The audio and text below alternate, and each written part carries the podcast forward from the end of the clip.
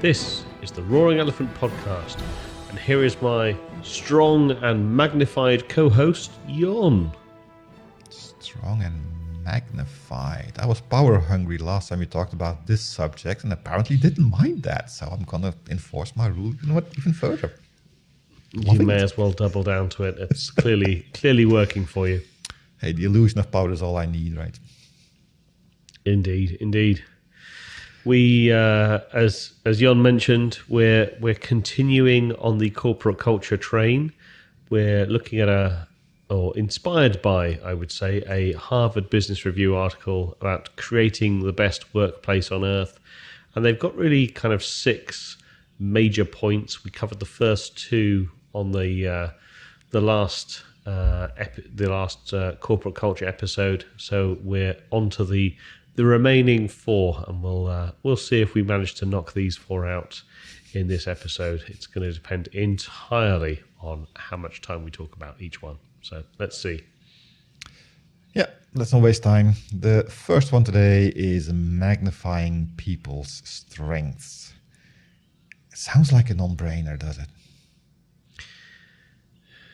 It does, but how many times have you seen people kind of plugged into a role or asked to do a task or, you know, something along those kind of lines when they were clearly not the right person to do that task, but maybe they were available or they were um, yeah, there's a I don't know who came up with this quote initially or where I first heard it, but there's a saying: uh, "Availability is not a skill set," and yet all too often you see that oh well, so and so's you know got some cycles, we'll let them do that particular thing, even if it's you know something that's fully out of their wheelhouse or they have no interest in that or you know they're actually you know, not the right person to ask to do that particular thing. I'm going to contradict, a little bit and say that making yourself available or having a mindset that is available is part of a skill set. Because there's a lot of people that are, I'm doing my job, and you want to do, you want me to, I'm doing my job. You, there is a, Yeah. there's a skill set part to availability, definitely. But yeah, just uh, because there's a, a warm body somewhere and he needs to do something to before he punches out on the clock, so let him do it or her do it. That's indeed not the best way of using people.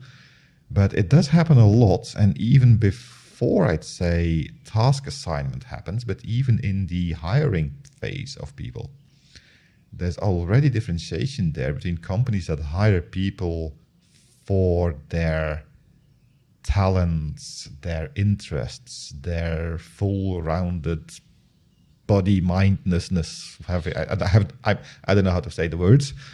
There's often quite the idea of we have to hire somebody to fill a role today, so we're looking for the perfect person to do this particular role. Totally not looking at potential of growth where the people can go on. And that's an important part of hiring as well. Not just hire for what you need today, but make sure that what you need today becomes what you will need tomorrow. So you don't have to fire people. Because in the end, the tasks I have a say, longevity. yeah. I would say that's absolutely essential. And if you're not thinking about that when you're hiring people, then you're insane. Um, I I can't imagine trying to hire someone and not thinking about where they'll be in the organization six months, twelve months, a year, two years, I think it's five years even from that point even if you don't know what your organization might look like at that point you can you can still interview people and you can talk to them about you know where where they would like their career to go where they would like to see themselves. You can't promise that any of those things will happen of course. Like no one knows what the world will look like five years from now. We could all be living underwater. Um, but uh, uh, well certainly certainly you in the in the netherlands I live uh, underwater. you know, yeah, uh, you you live underwater at the moment. You just happen the, the ground happens to be dry today, but uh, you know one of those dikes bursts and and, and you'll be uh, you'll be developing gills and uh, and web feet in no time. I'm on the first Um, floor, and the water level is two meters above me. Uh, so I, I think it is absolutely essential to be employing people and having a view on um, you know where they could help develop uh, in the future. Like the the idea of recruiting someone and just thinking about plugging them into a role that you've got today is is crazy to me because if you more often not if you think about just how they fit an organization today and you've got no idea how they'll uh, how they'll develop into your organization tomorrow, the day after, and you know, the the year after that, and who however long it is, then chances are that they'll probably just leave anyway. Like they'll just they'll just they'll just depart, and it, I think some of this is I've spent a lot of my more recent years in startups of a variety of different sizes.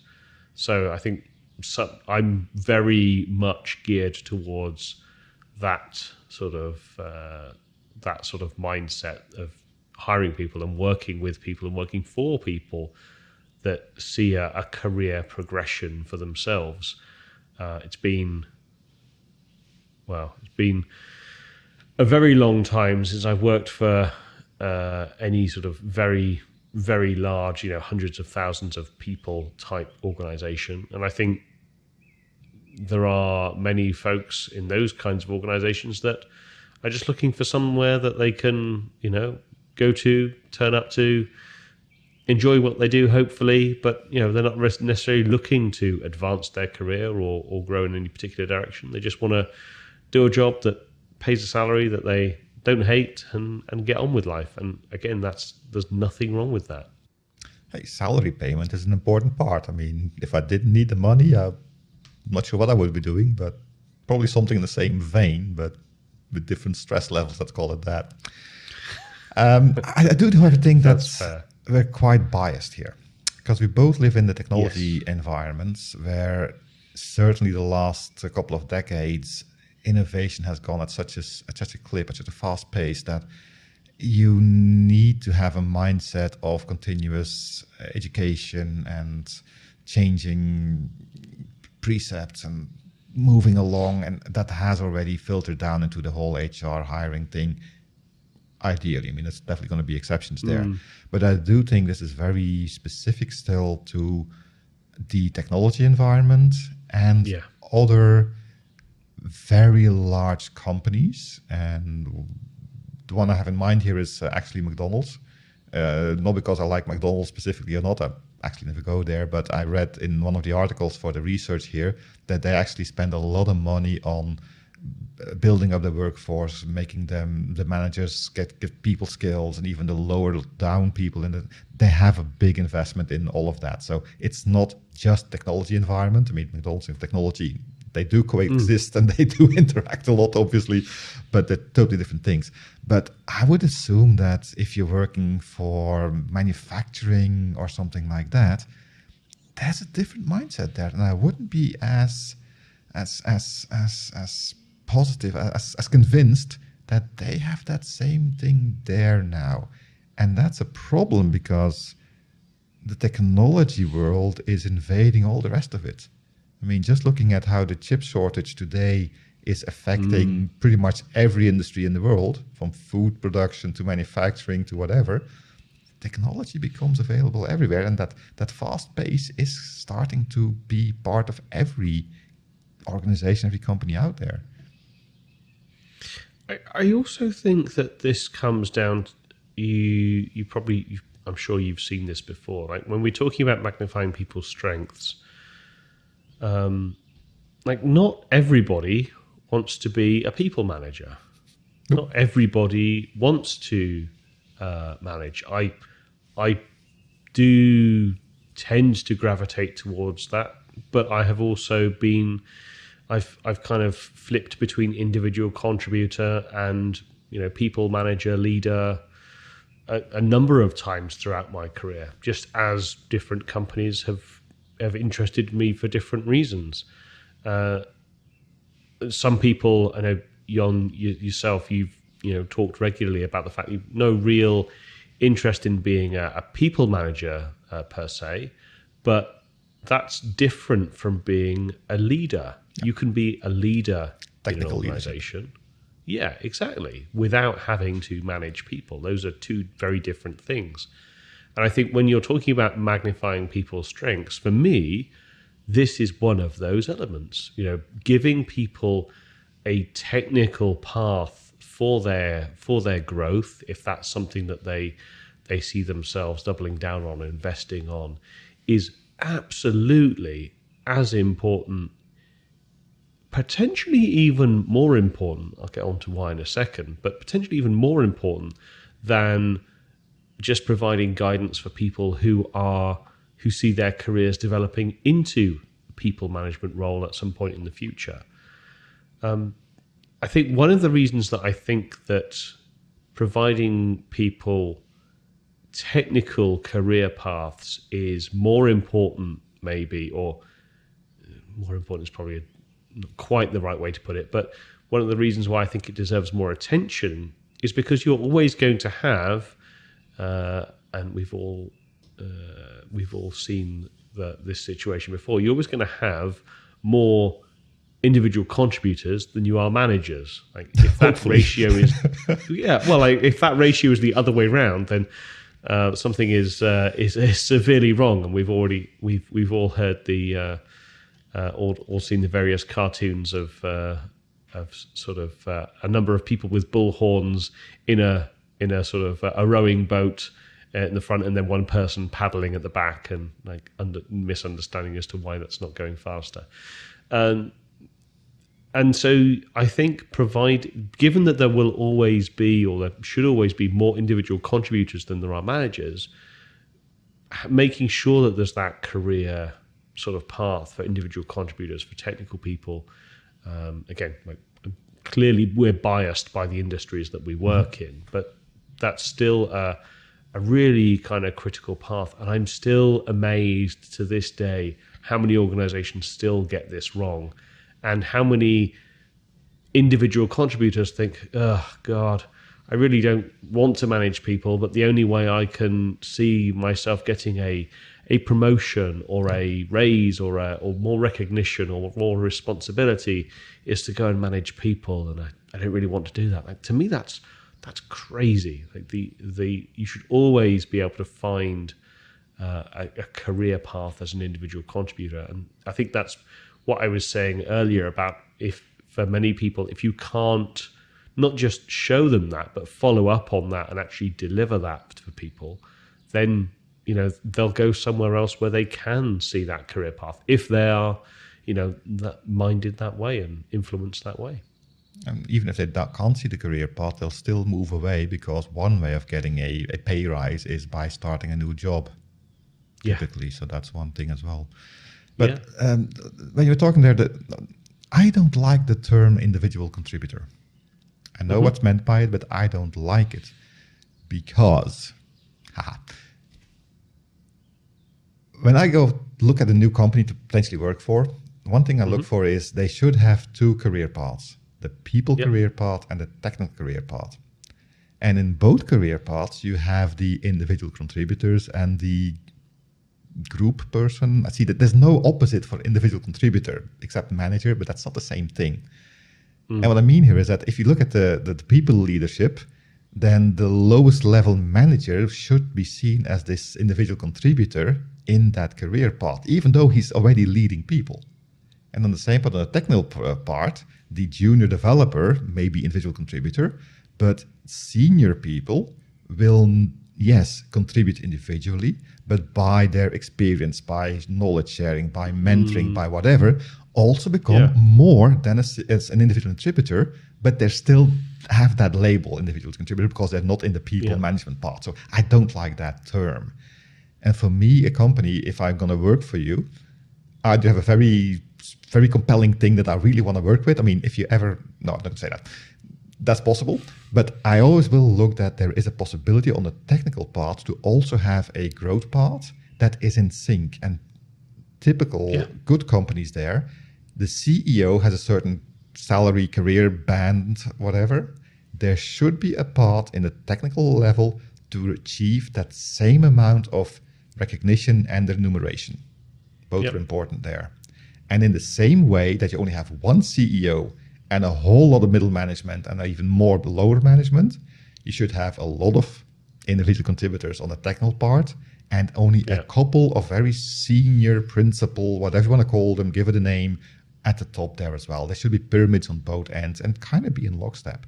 And that's very important because it shows to me that it's a company that isn't trying to fit boxes with correctly labeled people, but is looking hmm. at development, at enrichment, at making the person better after he, can I say, inevitably leaves and moves on. Because at some point in time, we all go for another career or another job somewhere else because at some point, I guess, even as, as diverse a job as you can have, there will become a point after 20 years, I guess, that it becomes kind of repetitive or, yeah, I mean, things change and that's good.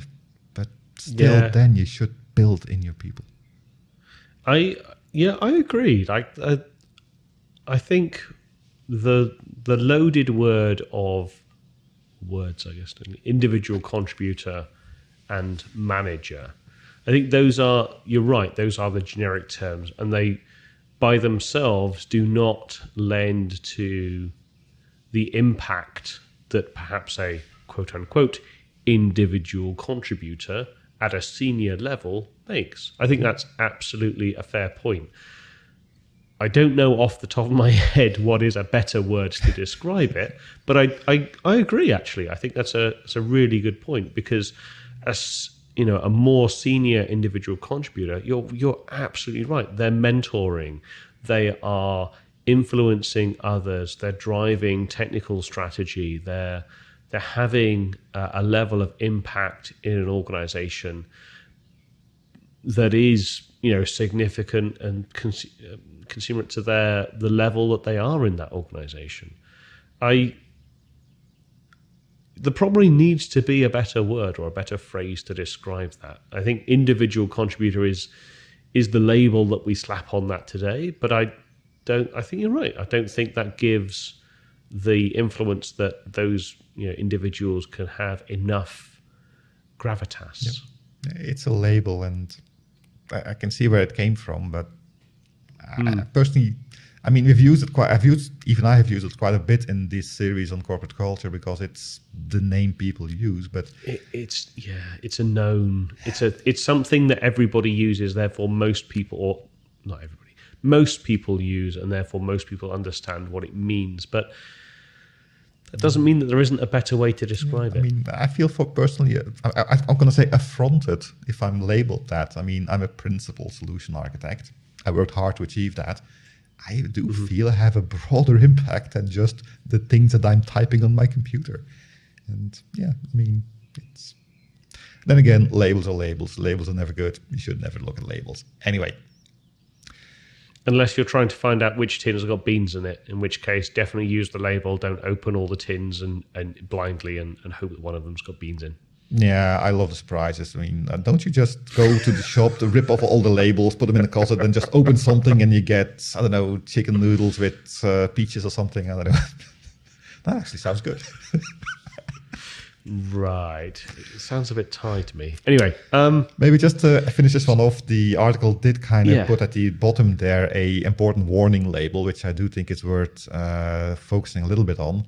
And that is that you can't go halfway here. If you have a company culture that actually is investing in the strength and you make this public and you go on, you make blogs and seminars and speeches and how you are like this, you have to go full full in. You can't go halfway and then think, oh, I've done enough. I can kind of pull it back now again, because it's very good. It can give you very big reputation capital very quickly, but it's very mm-hmm. volatile because the moment people feel betrayed, the moment people can prick the balloon and make it burst, you will lose a lot more than you actually gained by doing mm. all the effort before. So if you're going to go that path, then you should basically, that's what we're saying here, be prepared Yep. that this is a, just as the previous two points we talked about last time, it's an ongoing commitment that will require resources. It's not something that just happens.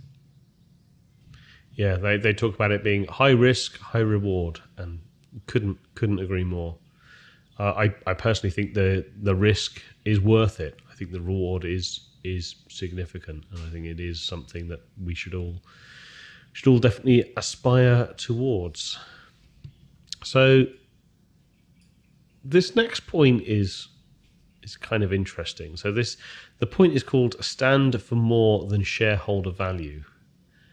And this I this I think is um, an interesting one because I've certainly worked at organizations where, for example, um, you know, during periods of volatility, you know, leadership has effectively said, ignore the share price, ignore what's happening in the stock market, ignore the value of your, you know, options or RSUs or or whatever you are at, at any given stage of your organization.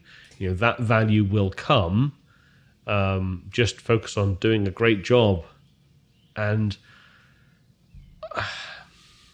I I've never really known how I feel about those kinds of conversations because to your point earlier, Jon, like we we all work or the majority of us at least work because we need to work. We need to earn a wage, need to, we've got bills to pay. Hopefully we enjoy what we do and hopefully that it, it give you know gives us some sort of value and, and some sort of thing outside of the fact that just it pays the bills.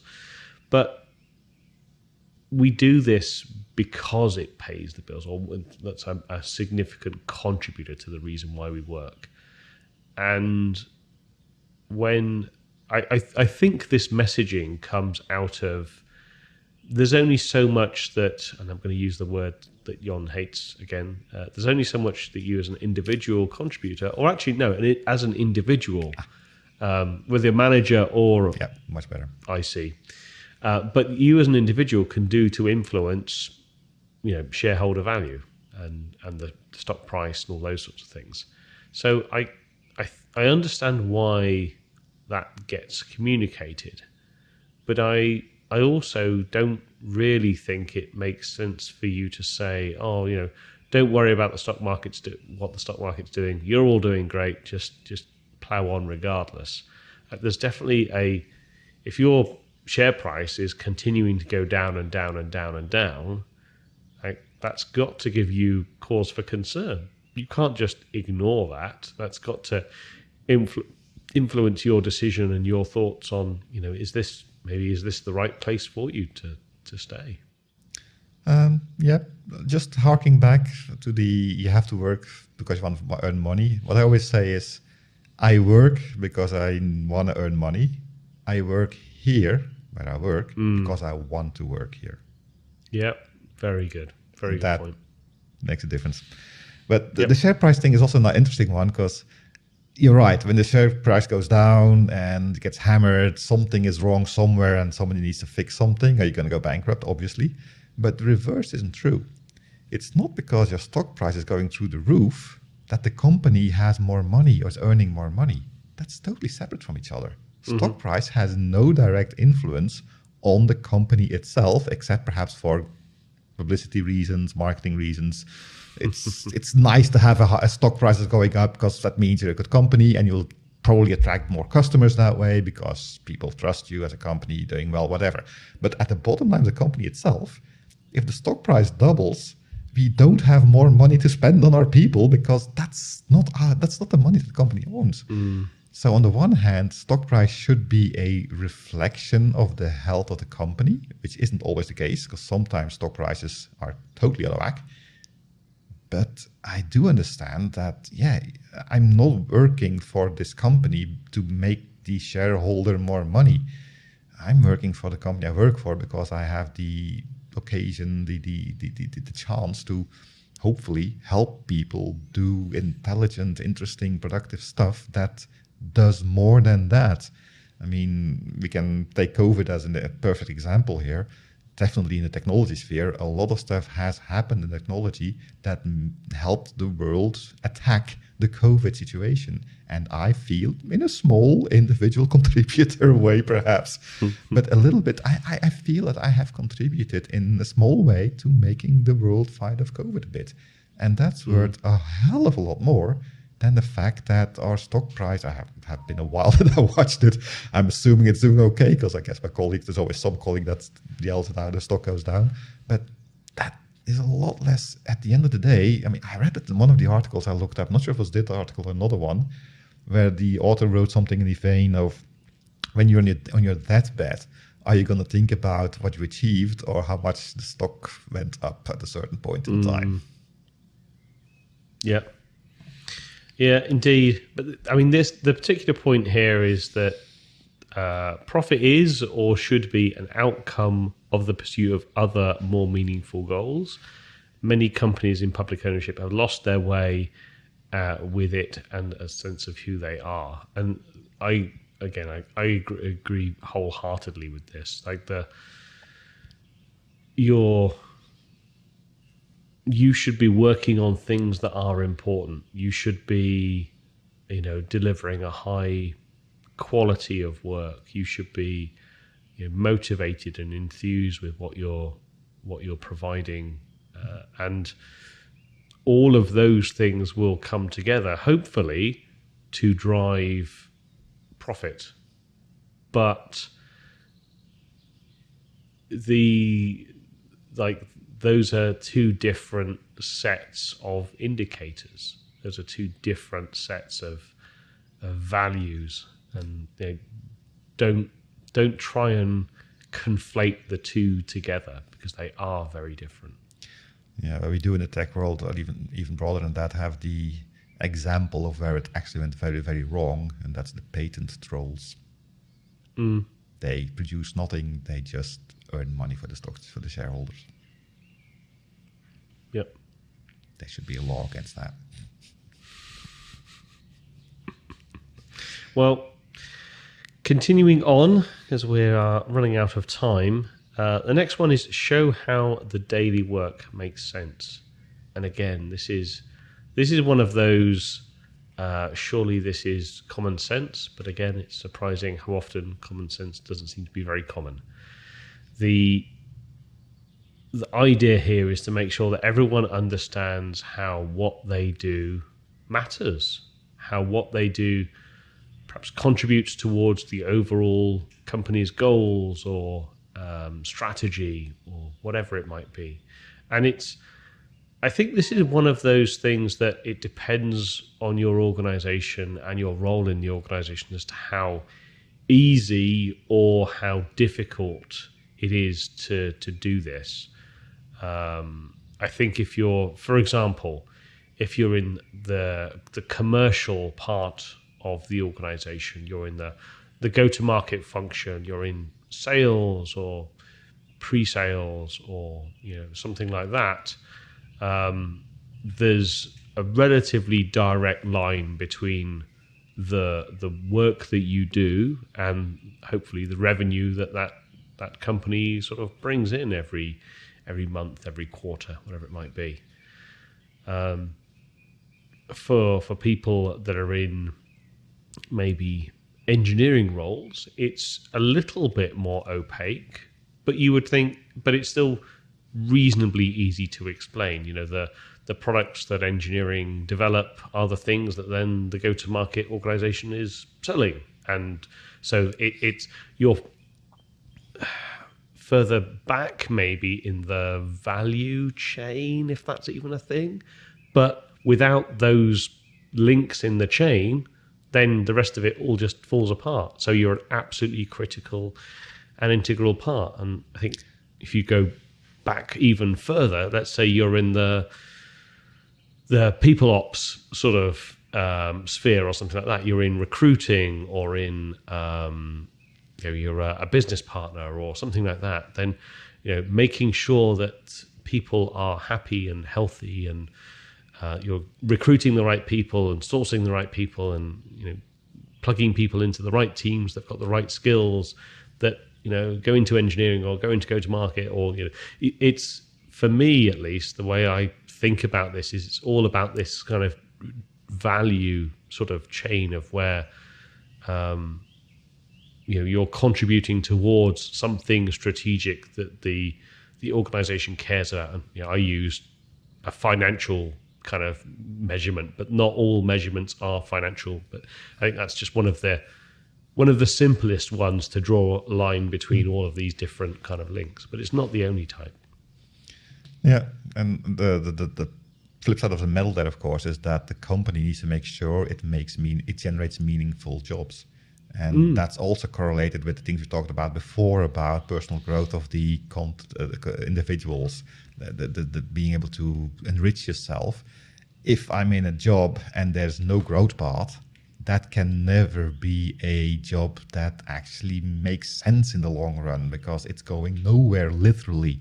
So for a yeah. company and the people part of it there, it's important to have the the positions, the, the functions make sense in that kind of growth pattern. So that actually makes a daily work make sense because you're building towards something, not just towards more money for the company, but more maturity for yourself, more anything, whatever. And that's yeah. a responsibility of the company and of course also of the individual to make sure that you grasp the potential the possibilities there and actually do something with that. Because it's very easy as an individual to take a job that has a growth path and say nah this is fine.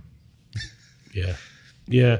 I, I, think the the flip side of this to me is also um, particularly interesting. I, have lived this life uh, some time ago now but like when when maybe someone driving strategy has what I call shiny object syndrome and they kind of bounce from one sort of hot new thing that everyone needs to be doing to the next hot new thing that everybody needs to be doing.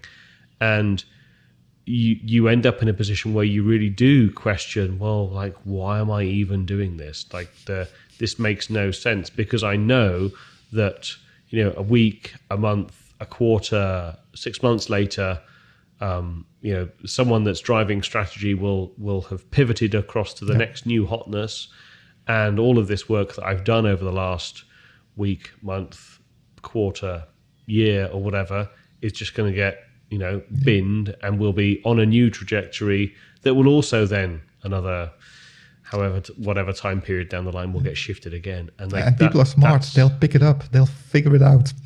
Oh yeah yeah, yeah. It doesn't take very long to see these patterns, and it doesn't take very long for the aftermath of that to to take hold of an organization. And it's the it's not about making sure that you're you never evolve. It's not about making sure that you don't um, that you don't innovate or that you don't uh, you know change direction it's about making sure that there's a certain amount of commitment and uh, consistency to the direction that you're heading as an organization.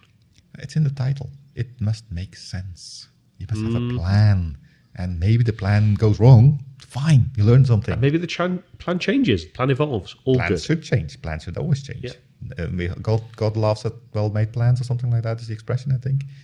That's basically how it works. Yeah. Indeed.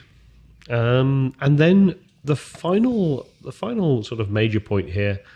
Again, I, I really, I really do love this article, but it, it's it's have rules people can believe in, and this is uh, again, this is one of these things that sounds relatively common sense, mm, but yet it's surprisingly how often some of these fundamentals are missed. So this is talking about. Um, this doesn't mean that there are, are there are no rules, but it means that arbitrary or random or like unnecessary rules are are removed, and instead you have rules in place, but there's a clear uh, explained reason that that rule exists, and it's it's done in a way that makes sure that people understand the impact of we you know if we didn't have this rule then these things would happen these things are bad for our organization because of whatever it might be and it it's again about kind of drawing a clear correlation, I guess, between the reason this rule exists, the impact that it has, and the the, the reason why this kind of all flows through. Yeah, for me, actually, I think this is a repeat of the first one or the one of the first ones, which is uh, radical honesty, openness, transparency. Because it's one thing to have rules that make sense and not have arbitrary rules, but even rules that make sense, you have to give the people enough information, context around why that rule is actually implemented, so that people believe the rule is a good rule. And the article actually specifically puts out that employees are, uh, uh, increasingly, are increasingly skeptical about purely hierarchical power. I mean, it's not because the CEO says yes that it's a yes. Or, I mean, sure, if it's a startup that's grown to a multi-billion dollar company, that CEO clearly has knowledge and insights and stuff like that. But that today isn't enough. Even at those points, you can't just say, do it why, because I told you so. Hey, it didn't work when my mother told me that. It's not going to work when my boss tells me that. Yeah, indeed, indeed. And I, I think this is one of those areas where i- it's it's about giving people that, as you say, it's about giving people that context. It's about giving people uh, reasoning behind why you know an, an SLA exists, for example, or why a a response time is there, or why you need to give people a certain amount of notification before these things uh, can be done. And in some cases, it'll be a a soft thing, you know, an organizational thing. Well, you know, we need 24 hours before we can notice before you can tell someone that you know this is happening because they need time to prepare for it. They need you know to to do whatever it might be. There are some things where rules will need to be in place for regulatory or compliance reasons because that's the law and this law you know if we break this there's a there's a fine of you know such and such an amount or you know, we'll get closed down or whatever it might be but you know just having that level of clarity between you know this is the rule this is why it exists this is the impact of this rule and and just making those things clear to people Yeah, the world actually had a big wake up call on this point in the last uh, 12 months with the whole uh, COVID 19 situation. Because governments were kind of forced to put down new rules about maximum amount of people being able to co- come together, things like that. And a lot of countries at the beginning made the mistake of putting down the law without making the people understand why it was important to make it work. And a lot of the anti put your own, your own name here, the, the people that were against the rules came from a position of, can I say, ignorance Be- or uh, of Yeah. misunderstandings, perhaps a better word. of lack of understanding yeah and some people didn't want to understand. There's always that group as well. so we're, yeah, yeah. we're not going to talk about those. But a lot of the people simply didn't understand why you had to wear a, a, a thing in front of your mouth. I mean, for some people, it's you're in the medical world. It's all fairly evident why things are there, but not everybody has the same knowledge. And again, Yeah. making sure people can see why rules make sense is such a big marketing approach, if you like. It can't be, yeah, underestimated how important it is. Mm, yeah, fully agree. Fully agree. So, I mean, those are the the six kind of points. Really, those are the the things that this particular article um, sort of calls out. Any sort of fundamental things you think that are, are worth echoing at the end here? Um, not one thing I want to echo perhaps from the from last episode was that even though this article is from 2013, way before the whole COVID thing, now that we're coming out of COVID thing, they all still make sense. This Yeah. is stuff. It's not something that it's not the new snake oil of the day. It's not the news. It, these are just fundamental things that make sense. A lot of common sense in there, but still a lot of organizations struggle with. And the reason that we started this corporate culture uh, thread of our of episodes, the whole Basecamp thing, I mean, just point by point, you can kind of point it back to the Basecamp fiasco why things went wrong because simple these simple steps. Yeah. Yeah. Absolutely. Absolutely. Maybe end with the conclusion that the article also uh, pulls out because I do like the way he, the, he wrote it here or they wrote it here. Work can be liberating or it can be alienating, exploitative, controlling, and homogenizing. And yeah, I know where I want to be. Yeah. Let's let's all be liberated. Let's all be enjoying a, a liberating work experience. oh, I had a flashback to Blake's Seven now. The Liberator. Bonus points for people who get the reference. Anyway, Yeah, it's been a long time. if nothing else from you for today, I think that's it. then that's all we want to talk about today. You can still support this podcast. You can become a Patreon. Contributions do help us. We're on YouTube. You can like, subscribe, hit notification bells. You can go to our website at www.roaringelephant.org. There's links there to the Patreon page, YouTube page, and more information about the podcast. You can follow me on Twitter from time to time using the at Roaring Elephant tag, and you can send me emails with feedback to podcast at roaringelephant.org. Until next time, my name is Fully Liberated John. And I, my name is All Up with the Culture Dave. and we look forward to talking to you again next week. Goodbye. See you then.